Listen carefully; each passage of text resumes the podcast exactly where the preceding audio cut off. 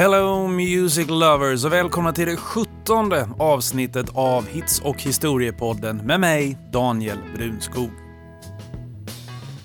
Idag ska vi ta oss an ett av de årtal som ligger mig absolut varmast om hjärtat, nämligen 1967.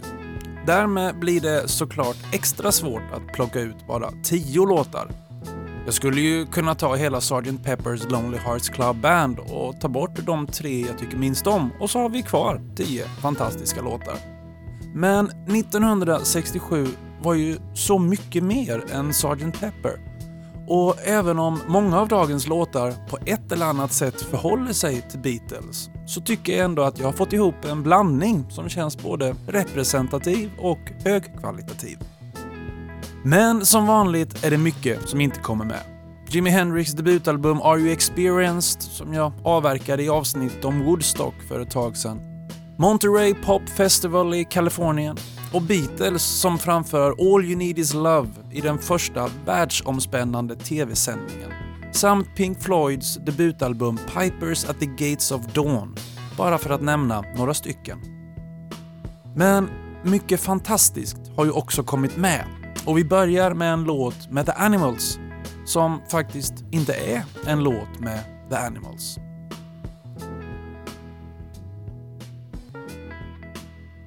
The Animals slog igenom i juni 64 med sin version av låten House of the Rising Sun. Ett år och en låt som vi avhandlade i det fjärde avsnittet i den här poddserien. De följande åren var framgångsrika för bandet från Newcastle med bland annat hitlåtarna “Don't Let Me Be Misunderstood” och “We Gotta Get Out of This Place”. Men efter tre album på lika många år splittrades originaluppsättningen av bandet i början av september 66. Sångaren Eric Burden fortsatte tillsammans med bandets originaltrummis Barry Jenkins och tre nyrekryter som bandet Eric Burden and the Animals. Men precis i brytpunkten mellan de här två banden. Två månader innan det så att säga nya Animals skulle samlas för första gången i november 66 så spelade Byrne och Jenkins in vad som var tänkt att lanseras som ett soloalbum, Eric is here. Samtliga 12 låtar till albumet spelades in tillsammans med Benny Golsons orkester samt Horace Otts orkester. Den första singeln från det här kommande albumet, som nu hade gått från att vara ett soloprojekt till att bli det nya Animals-albumet, var låten Help Me Girl. Och det gjordes ganska blygsamma avtryck på singellistor både i England och USA och låten försvann tämligen fort.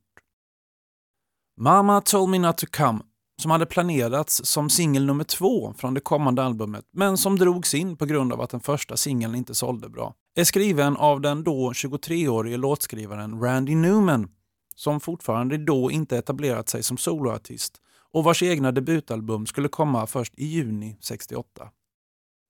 Newman har sagt att låten var hans egen reflektion över Los Angeles musikscen i slutet av 60-talet med marijuanarökning, whiskykonsumtion och hög musik och fester som hans mamma avrådde honom från att besöka.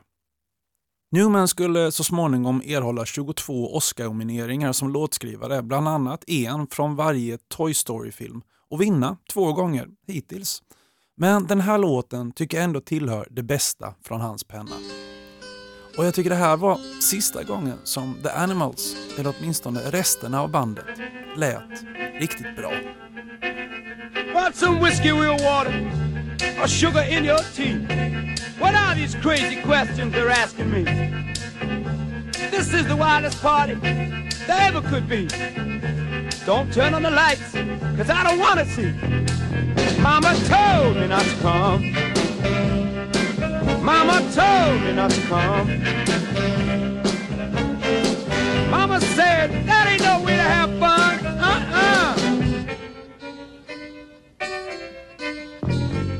Up the window, let some air into this room.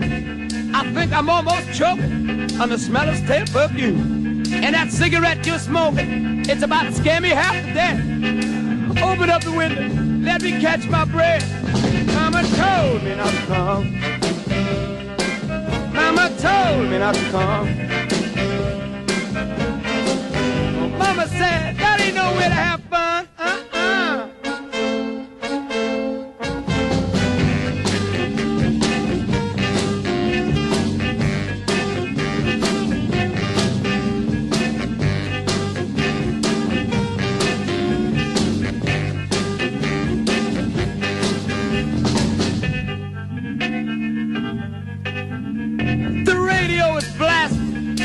Knocking on the door. Our hostess, she's not less. She's passed out on the floor. I've seen so many things I ain't never seen before. Don't you turn on the lights, cause I don't wanna see no more. Mama told me not to come. Mama told me not to come.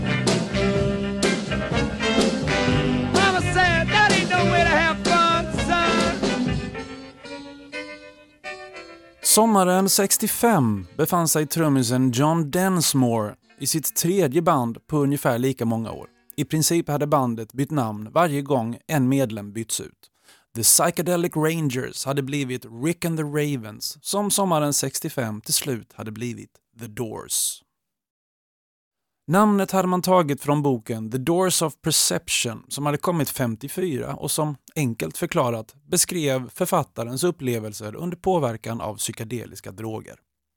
Efter att ha spelat sig uppåt i hierarkin på Los Angeles klubbar blev The Doors med den karismatiske frontmannen Jim Morrison husband på den legendariska rockklubben Whiskey A Go Go i maj 66. Och där upptäcktes man av Elektra Records i augusti samma år och erbjöds ett skivkontrakt. Man spelade in sitt debutalbum under augusti och september och det självbetitlade albumet släpptes i januari 67. Break On Through To The Other Side släpptes som gruppens första singel samtidigt som albumet men lyckades inte ta sig över 100-strecket på Billboards singellista. Däremot steg albumet sakta men säkert uppåt på albumlistan och när nästa singel släpptes i april, då tog det ordentligt fart. Och singeln som satte fart är den som dyker upp här, nämligen Light My Fire. Grunden till låten skrevs i början av 66 av bandets gitarrist Robbie Krieger inspirerad av Hey Joe med Jim Hendrix och Play With Fire av Rolling Stones. Trummisen Densmore föreslog att låten skulle ha en lite mer latinsk rytm. Sångaren Jim Morrison skrev den andra versen och keyboardisten Ray Manzanek la till det Bach-influerade introt. En verklig gruppkomposition i ordets rätta bemärkelse. Bandet började spela låten live redan i april 66 och utvidgade den med en jazzig improvisation. Och när The Doors framförde låten vid de här konserterna så spelade Manzarek basgången med sin vänsterhand på keyboarden samtidigt som han spelade de melodiska partierna med högerhanden. Men när de kom för att spela in låten i studion så anlitades en studiomusiker för att dubbla basgången med en vanlig bas för att ge låten lite mer tyngd. Liveversionen och även den färdiga albumversionen var över sju minuter lång så för radiokanalernas skull släpptes även en singelversion på knappt tre minuter. Och det var den som rusade upp till första platsen på Billboard Hot 100 och sålde i närmare en miljon exemplar och gjorde bandet till den absolut viktigaste debuten 1967. You know that it would be untrue. You know that I would be a liar. If I was to say to you, girl, we couldn't get much higher. Come on, baby, light my fire. Come on, baby, light my fire. Try to set the night on fire. The time to hesitate is through. No time to wallow in the mire.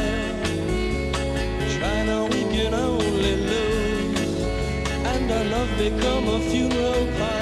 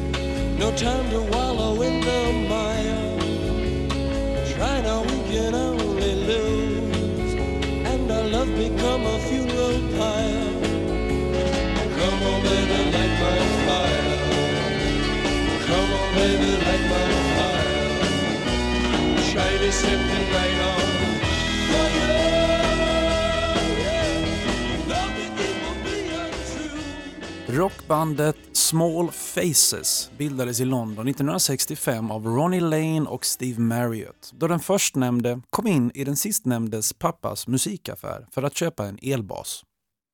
De två tonåringarna fann varandra och tillsammans med ytterligare två vänner, trummisen Kenny Jones och gitarristen Jimmy Winston, som fick byta till orgel, började de omedelbart att spela ihop. Som replokal använde man rockpubben The Ruskin Arms där Winstons pappa jobbade och där ett tiotal år senare rockband som bland annat Iron Maiden slipade på sina färdigheter som liveband. Small Faces blev snabbt ett populärt band i London och fick släppa sin debutsingel What You Gonna Do About It i augusti 65 och låten blev en hyfsad hit med en 14 plats på UK Singles Chart. Och under 66 släppte man bland annat framgångsrika singlarna Shalalalali och All or Nothing där den sistnämnda faktiskt blev listetta i England. Även det självbetitlade debutalbumet som släpptes i maj 66 blev en framgång, men alltjämt var framgången begränsad till Storbritannien och i viss mån Västtyskland och Nederländerna. Det stora landet i väst hade ännu inte fått upp ögonen för Small Faces, men sommaren 67 skulle det komma att ändras då bandet släppte singeln Ichiko Park. Ichiko Park är smeknamnet på parken Little Ilford Park i London och Ichiko är slang för en blomma som finns i parken men som också är en typ av brännässla. Och låtens text har också referenser till olika platser i Cambridge och Oxford då Ronnie Lane, som skrev merparten av texten, senare förklarade att han tänkte att han inte behövde de där lärosätena utan kunde lära sig allt han behövde veta där, i parken. När bandet skulle spela in låten så trodde de initialt inte på den och det var först när inspelningarna började låta riktigt bra som de började ta den på allvar. Och det gjorde man rätt i för Ichiko Park blev Small Faces enda hit i USA där den nådde en 16 plats på singellistan. Och det är än idag ett underbart exempel på hur enkelt livet kunde te sig där och då. over bridge of sights to rest my eyes in shades of green under dreaming spires to Ichiku Park that's where I've been what did you do there? I got high. What did you feel there? Well I cried. But why the tears there? Tell you why. It's all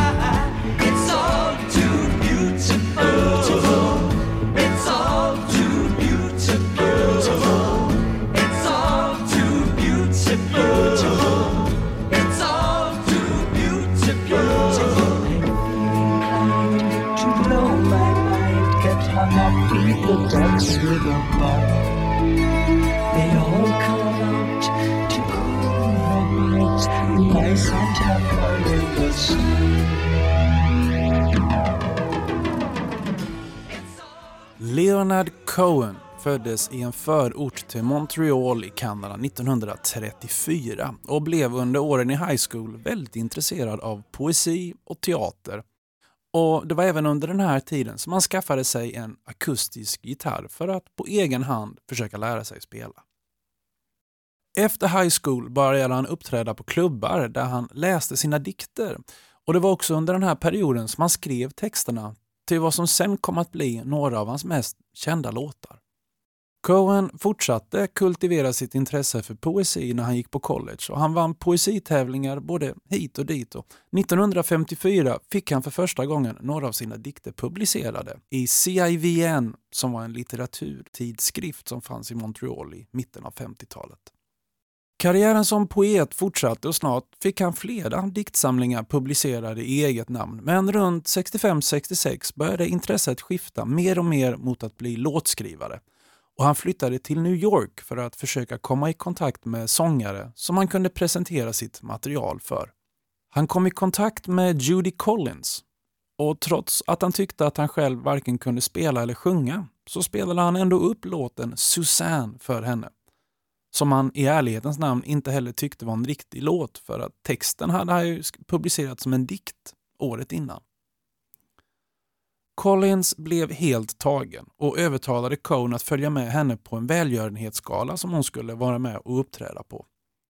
Han har aldrig sjungit för en stor publik tidigare men övertalades av Collins att framföra just Suzanne och mottagandet blev så överväldigande att han lämnade scenen halvvägs in i låten och gick inte upp igen för att slutföra den förrän Collins lovade att göra honom sällskap i sången.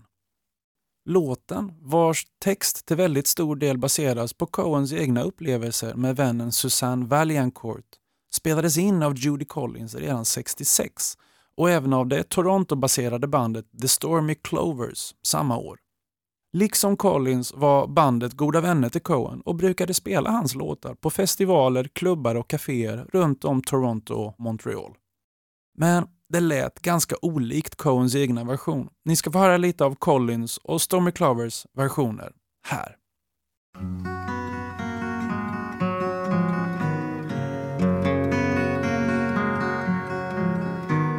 Suzanne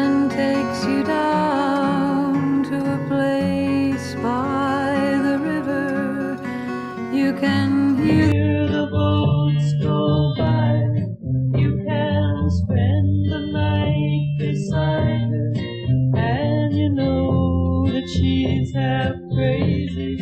But that's why you want to be there. Efter Cones succé med Collins på välgörenhetsgalan erbjöds han ett skivkontrakt och debutalbumet Songs of Leonard Cohen kom i december 67. Och Suzanne, den här gången med Cohen själv på sång och gitarr, var den första singeln från albumet. Suzanne blev ingen hit på singellistan men albumet låg över ett år på Billboards albumlista och flera av låtarna faktiskt hela första sidan samt So Long Marian och Hey That's No Way To Say Goodbye från B-sidan blev Coen-klassiker och la grunden till en fantastisk karriär som varade fram till 2016 då han i oktober släppte sitt fjortonde studioalbum You Want It Darker bara tre veckor före sin död, 82 år gammal. Det skulle gå att välja nästan vilken låt som helst från debutalbumet till det här avsnittet om 1967. Men naturligtvis så blev det den här. Suzanne takes you down to her place near the river. You can hear the boats go by. You can spend the night beside her. And you know she's half crazy. But that's why you wanna be there. And she feeds you tea and oranges that come all the way from China. And just when you mean to tell her that you have no love to give her, then she gets you on her wavelength. And she lets the river answer that you've always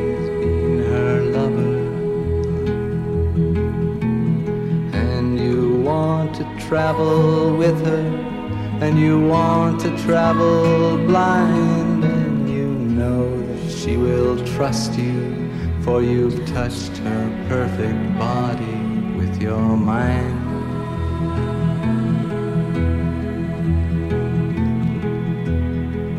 And Jesus was a sailor when he walked upon the water. And he spent a long time watching from his lonely wooden tower.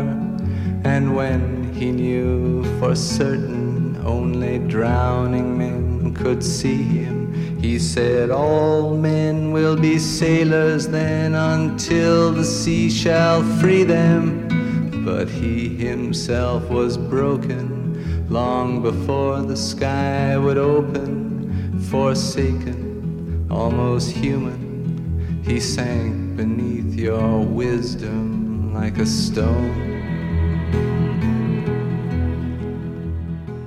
Samma år som Cohen såg dagens ljus i Montreal, alltså 1934, så började även livet för sångaren som fick en stor hit med nästa låt i dagens poddavsnitt. Låten är Your Love Keeps Lifting Me Higher and Higher och sångaren är Detroit-födde Jackie Wilson. Wilson började som ung sjunga när han hängde med sin mamma som var en utmärkt körsångare i den kyrka som familjen brukade gå till. Wilsons pappa var singer-songwriter men oftast en arbetslös sådan och dennes alkoholproblem medförde att fadern var frånvarande i Jackies barndom. I sina tidiga tonår gick han med i en kvartett, Every Ready Gospel Singers, som blev populär i lokala kyrkor.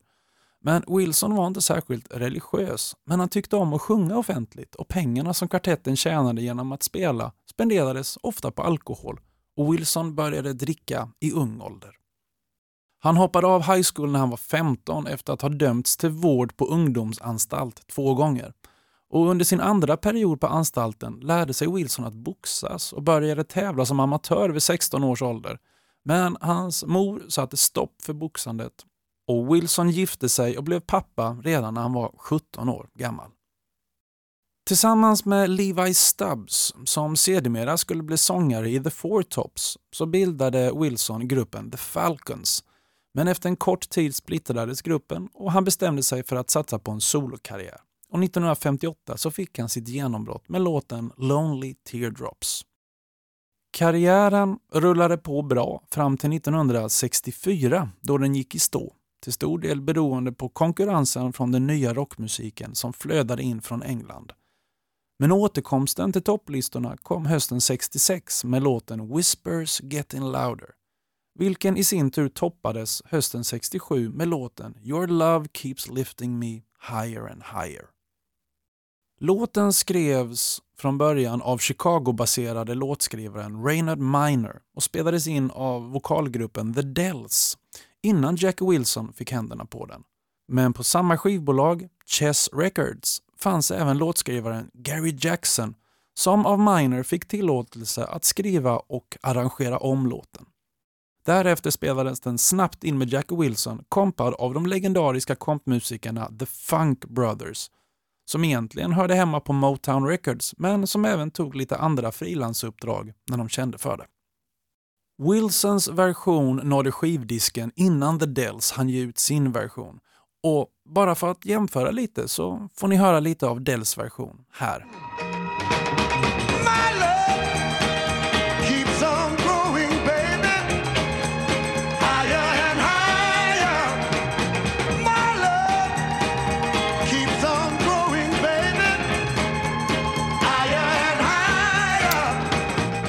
Your Love Keeps Lifting Me Higher and Higher med Jackie Wilson blev etta på Billboards rb lista och sexa på Billboard Hot 100 och rankas av Rolling Stone Magazine som en av de bästa rb låtarna någonsin och den valdes dessutom in i Grammy Hall of Fame 1999.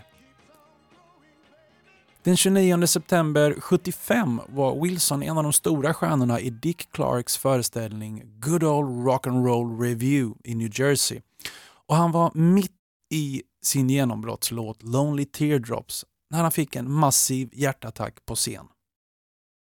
Han återhämtade sig aldrig helt och hållet och var beroende av vård resten av sitt liv fram till att han dog av komplikationer i samband med en lunginflammation i januari 84, blott 49 år gammal. Ett hårt liv hade krävt sitt pris, men Jackie Wilson, även känd under smeknamnet Mr Excitement, lämnade efter sig musik och sånginsatser som än idag känns just spännande.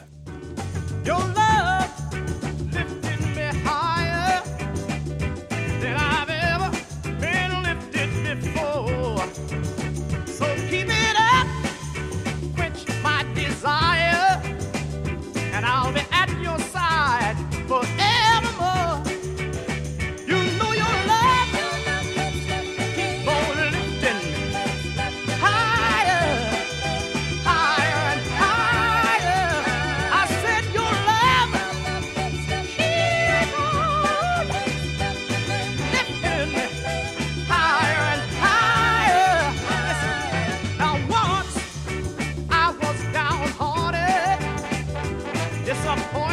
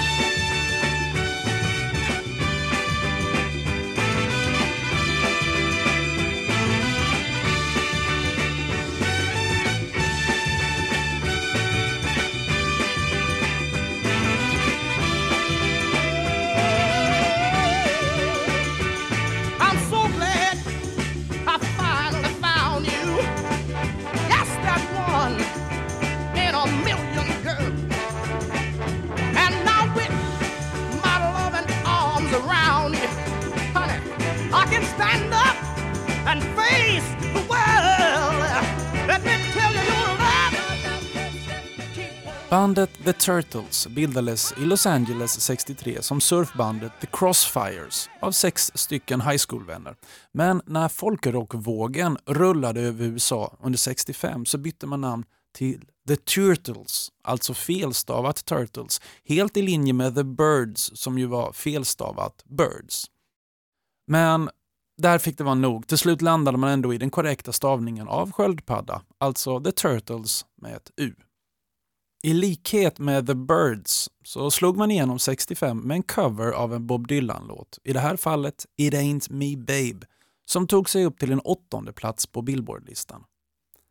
De två följande singlarna gjorde också bra ifrån sig och debutalbumet, som också lånade sitt namn från samma Dylan-låt som blivit deras genombrott, kom 1965. Men sen gick det trögare. Det andra albumet och singlarna därifrån lyckades inte göra avtryck på hitlistorna och två av bandets originalmedlemmar lämnade gruppen. Samtidigt, i den andra änden av landet, försökte låtskrivarna Gary Bonner och Alan Gordon, som ursprungligen varit en del av New York-bandet The Magicians, få ett band att spela deras senaste gemensamma komposition, Happy Together. Demoskivan med låten hade skickats runt till så många olika artister och skivbolag att den var i princip utsliten när den till slut landade i knät på The Turtles. Vid tillfället hade bandet just fått en ny basist, Chip Douglas, och det visade sig att den här tajmingen var perfekt. För Douglas kunde inte bara spela bas, han kunde dessutom sjunga och mest av allt så var han en mycket duktig arrangör. Han satte tänderna i låten och det numera klassiska arrangemanget, som visserligen är baserad på originaldemon, är till stor del Douglas verk. Han kom strax därefter att headhuntas av The Monkees för att producera deras nästa album, som bland annat kom att innehålla hitten Daydream Believer, vars ljudbild på många sätt påminner om den i Happy Together. Singeln med The Turtles släpptes i februari 67 och i slutet av mars petade den ned Beatles-låten Penny Lane från första platsen på Billboard Hot 100.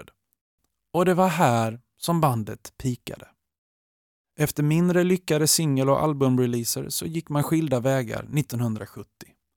En ny typ av rockmusik hade etablerats och då fanns det inte längre plats för bandet från Los Angeles. Do. I think about you day and night. It's only right to think about the girl you love and hold her tight. So happy together. If I should call you up, invest a dime, and you say you belong to me, and ease my mind. Imagine how the world could be so very fine, so happy together.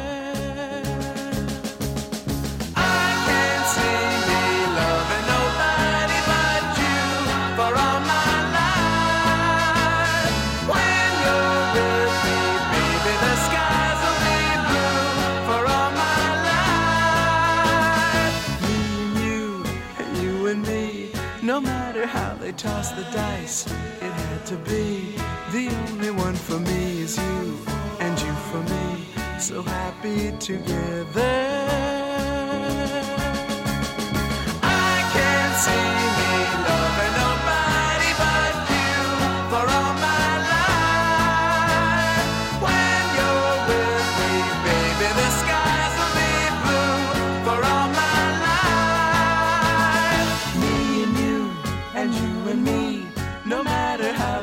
The dice. It had to be the only one for me is you, and you for me. So happy together.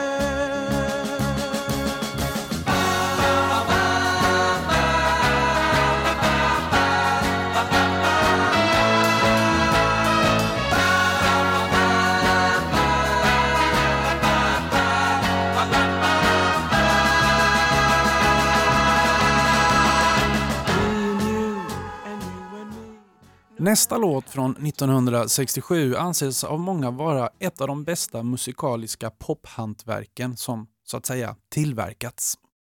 Blandningen av pop, rock och soul och den dynamiska uppbyggnaden och arrangemanget är i princip perfekt. Och Det är inte konstigt att låten ständigt dyker upp i tv-serier och filmer och dessutom blivit en hit gång på gång för olika artister under olika årtionden. Den senaste stora hitversionen var Lauryn Hills som nådde en 35 plats på Billboards singellista 98. Men det är såklart med originalartisten Frankie Valli som vi tar oss en närmare titt på den. Hans version kom våren 67 och låten heter Can't take my eyes off you. Frankie Valli släppte sin första singel som soloartist 53 och skapade sedan med gitarristen Tommy DeVito gruppen The Varitones som blev The Lovers och som slutligen 1960 blev The Four Seasons. Bandet upplevde sin storhetstid under perioden 63 till 67 men även när gruppen var som allra hetast så släppte Valli även låtar som soloartist. Och den mest framgångsrika av dem alla var just Can't take my eyes off you. Låten skrevs av låtskrivarparet Bob Crew och Bob Gaudio som redan 1962 skrivit sin första listetta för The Four Seasons i och med låten Cherry som toppade Billboard Hot 100 i september det året. Och fler hits från parets penna placerade The Four Seasons i toppen av listorna under de kommande åren som till exempel Big Girls Don't Cry och Walk Like a Man. Dessutom var Gaudio själv en av Four Seasons originalmedlemmar och den som tillsammans med Valley faktiskt startat gruppen. Upplägget att en bandmedlem gick solo parallellt med att fortfarande vara en del av bandet var väldigt ovanligt vid den här tiden och det här kan ha så att säga gett ett tyst godkännande till andra grupper och medlemmar av andra grupper att göra samma sak. Men det var nära att den här låten inte skulle blivit någon hit. När singeln släpptes i maj 67 var mottagandet från radiostationerna, som man ju var så oerhört beroende av, väldigt svalt. Tills att man lyckades övertyga en kanadensisk radiostation i staden Windsor, Ontario, vars musik även kunde höras i Detroit på andra sidan gränsen, att spela låten. Programchef på radiokanalen CKLW i Windsor, Paul Drew, hade först varit skeptisk till låten, men efter att han hade bjudits in för att se Valley framföra den live gick han med på att sätta upp låten på den lista av låtar som skulle spelas regelbundet på kanalen. Och resten är, som så ofta i den här poddserien, historia. Frankie Valli and the Four Seasons gjorde sin senaste världsturné under 2016-2017 och även om ingen av The Four Seasons medlemmar finns kvar sedan storhetstiden på 60-talet så är alltjämt Frankie Valli med sin klara tenorstämma den som frontar bandet och det är nästan kusligt hur mycket hans röst alltjämt låter som den gjorde för över 50 år sedan, 1967. You're just too good to be true. Can't take my eyes off you. You'd be like heaven to touch. I wanna last, love has arrived, and I thank God I'm alive. You're just too good to be true. Can't take my eyes off you. Pardon the way that I stare. There's nothing else to compare. The sight of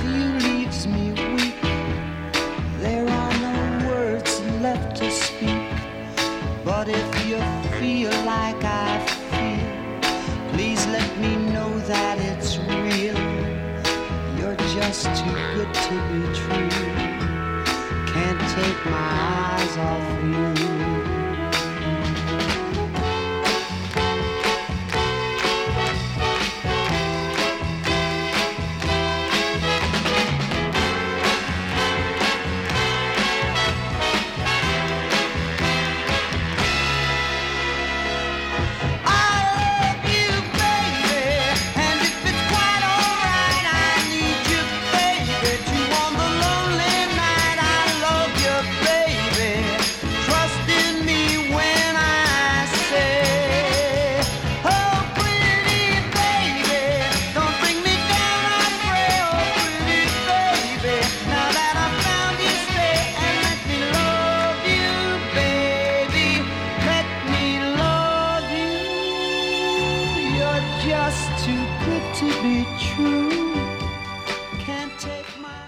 The Kinks slog igenom 1964 med låten You really got me. Låten blev en jättehit både i Europa och i USA och är en stor del av det som kommit att kallas för The British Invasion. Det vill säga när den brittiska rockmusiken med Beatles i spetsen svepte in över USA under just 1964. Under de följande åren släppte bandet ett antal mycket framgångsrika singlar och album, fast sakta men säkert kunde man märka ett avtagande intresse för bandet på den amerikanska marknaden. Och det är i det här sammanhanget som vi hittar nästa låt i dagens avsnitt. Waterloo Sunset. Waterloo Sunset släpptes som singel i maj 67 från det kommande albumet Something Else by the Kinks som skulle komma att dyka upp samma höst och låten anses av många vara den musikaliska höjdpunkten för bandet. Och dessutom den låt som bäst definierar den kulturella period under mitten och andra halvan av 60-talet som kallades för Swinging London. Låten skrevs av Ray Davis flera år innan bandet spelade in den och hade från början titeln Liverpool Sunset då Liverpool var, och alltjämt är, Davis favoritstad i landet. Men Beatles hade ju just fått stora hits med Liverpool-placerade låtarna Strawberry Fields Forever och Penny Lane. Så Davis valde därför att skriva om texten och placera den i sin hemstad London istället, så att det inte skulle verka som att han kopierade Beatles.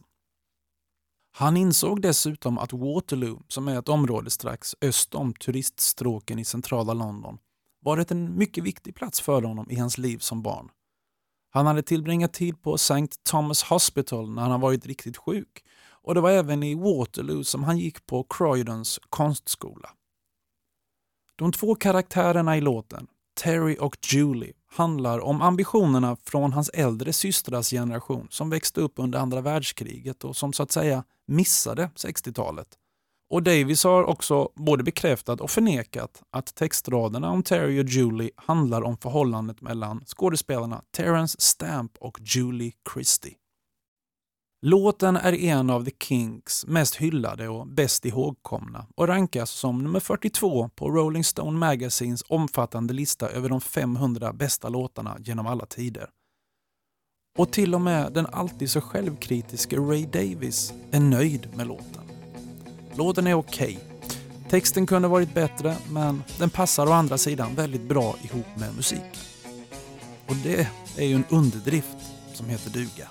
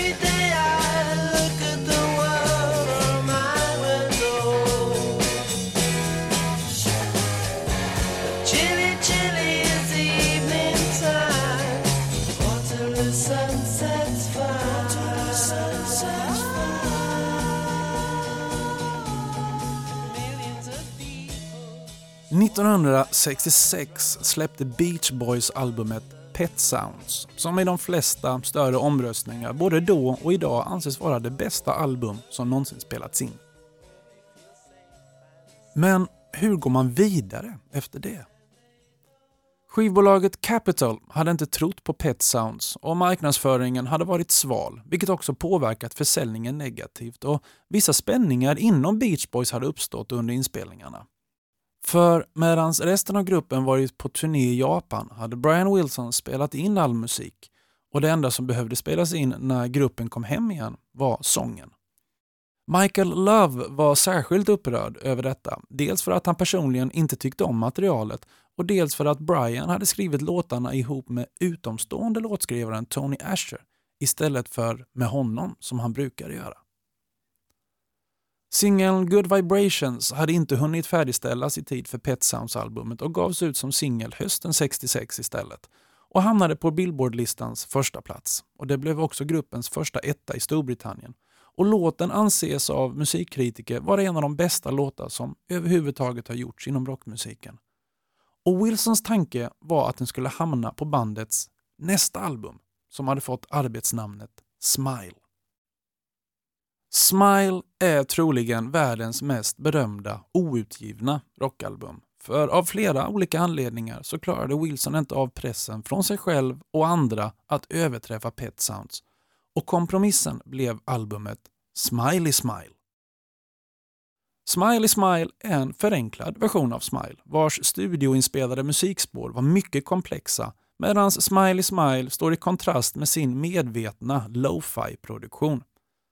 Brian Wilson tillät helt enkelt inte att de avbrutna studioinspelningarna skulle användas, så allt spelades in igen under endast sex veckor i hans provisoriska hemmastudio med hjälp av ett ostämt piano, en bas, en melodika, en orgel och sen lite vad som helst som kunde funka som rytminstrument. Den okonventionella inspelningsprocessen skapade en festliknande atmosfär med korta musikstycken som sen mer eller mindre bra redigerades ihop. Och albumet släpptes i september 67 till minst sagt ljumma recensioner. Men den innehöll ett par poppärlor och däribland öppningsspåret Heroes and Villains. På låten Heroes and Villains samarbetade Wilson för första gången med låtskrivaren Van Dyke Parks som kom att skriva fyra av det här albumets låttexter och Wilson såg låten som en musikalisk komedi med vilda västern-tema som han hoppades skulle överträffa komplexiteten av inspelningen av Good Vibrations året innan. Och även om den blev mer komplicerad så levde inte singeln upp till de kritiska och kommersiella förväntningarna, även om den blev en hyfsad hit både i USA och England. Vilket säger en hel del om den press omvärlden satte på nytt Beach Boys-material. Det skulle dröja tills 2004 innan Brian Wilson tog tag i Smile-projektet igen och färdigställde albumet utan kompromisser från skivbolag och andra människor runt omkring honom. Och det är från inspelningen 2004 som jag plockar Heroes and Villains.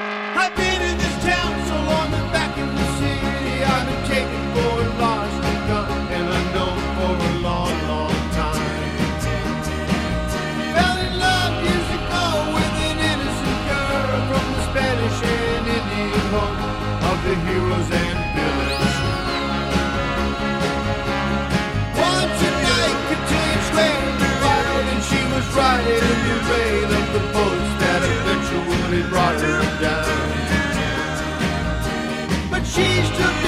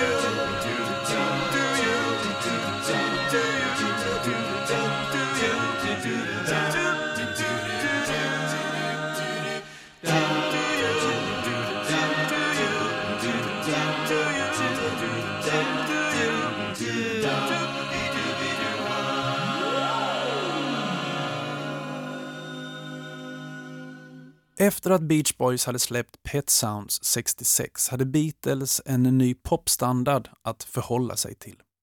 Och trots att man ungefär samtidigt som Pet Sounds hade släppt hyllade albumet Revolver så skulle det ändå inte dröja länge förrän replik kom. I februari 67 släppte Beatles en singel med Penny Lane på ena sidan och Strawberry Fields Forever på andra sidan. Men det var mest en teaser, någonting för fans och kritiker att hålla sig nöjda med medan Beatles jobbade på sitt nya album Sgt. Pepper's Lonely Hearts Club Band. Som vanligt vill inte Beatles kasta in tidigare utgivna singlar på sina album, så Sgt. Pepper, som släpptes sommaren 67, skulle få klara sig utan Penny Lane och Strawberry Fields Forever. Och det gjorde det verkligen. Medans Pet Sounds möjligen är en större musikalisk bedrift, och jag säger möjligen, för här är popvärlden absolut inte överens, så är Sgt. Pepper definitivt kommersiellt överlägsen. Och sannolikt är det också ett viktigare album beträffande hur det påverkade resten av populärkulturen i sin samtid och även sedan dess.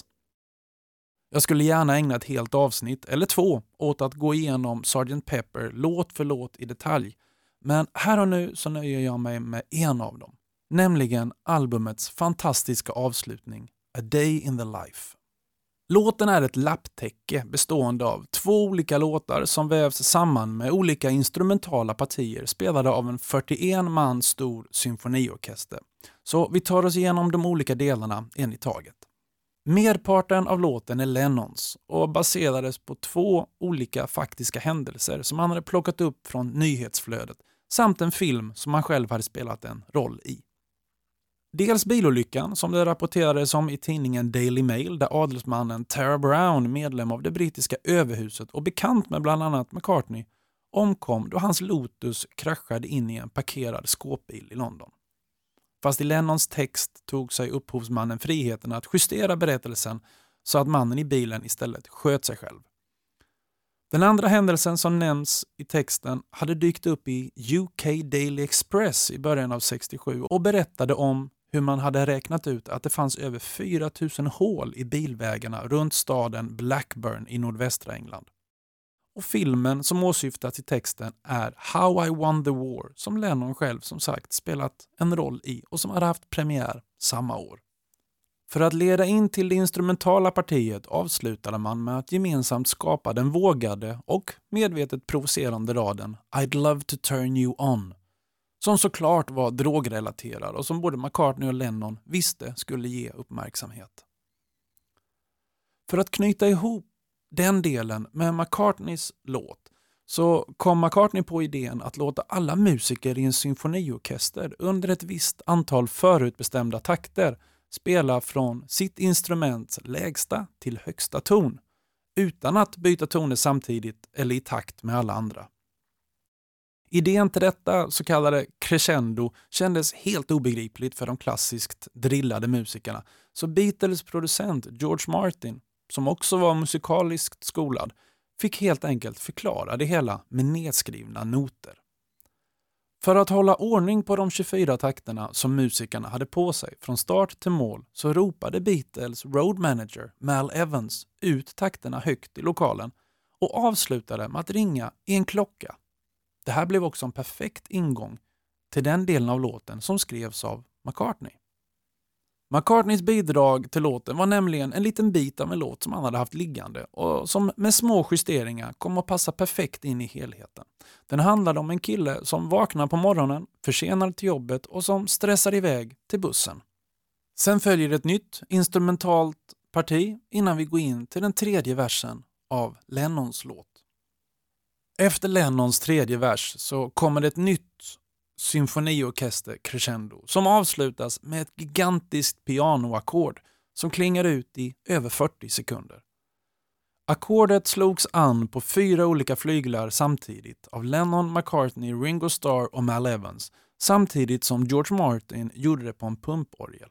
Och ju lägre tonerna klingade från instrumenten mot slutet desto högre vred man upp inspelningsreglagen inne i kontrollrummet. Och till slut kan man, om man lyssnar väldigt noga, till och med höra suset från fläkten inne i studion. Och bara för att det gick så följdes avslutningen av låten av en massa osammanhängande babbel som loopades i all evinnerlighet samtidigt som en 15 kHz ton, ohörbar för människor men fullt hörbar för katter och hundar, susar över hela ljudspåret. Varför inte? På albumet kommer låten efter reprisen av låten Sgt. Pepper's Lonely Hearts Club Band och fejdas in samtidigt som publikens jubel från föregående låt fejdas ut. Men jag har valt att börja med Lennons inräkning i form av Sugar Plum Fairy. En påhittad figur som på svenska kallades för karamellfen och som togs från den tyska sagan Nötknäpparen från 1816 som i sin tur låg till grund för balletten med samma namn. Återigen, varför inte? Tusen tack för att ni har lyssnat. Vi hörs snart igen. Ha det gott. Hej! Sugar bum Fairy, Sugar bum Fairy.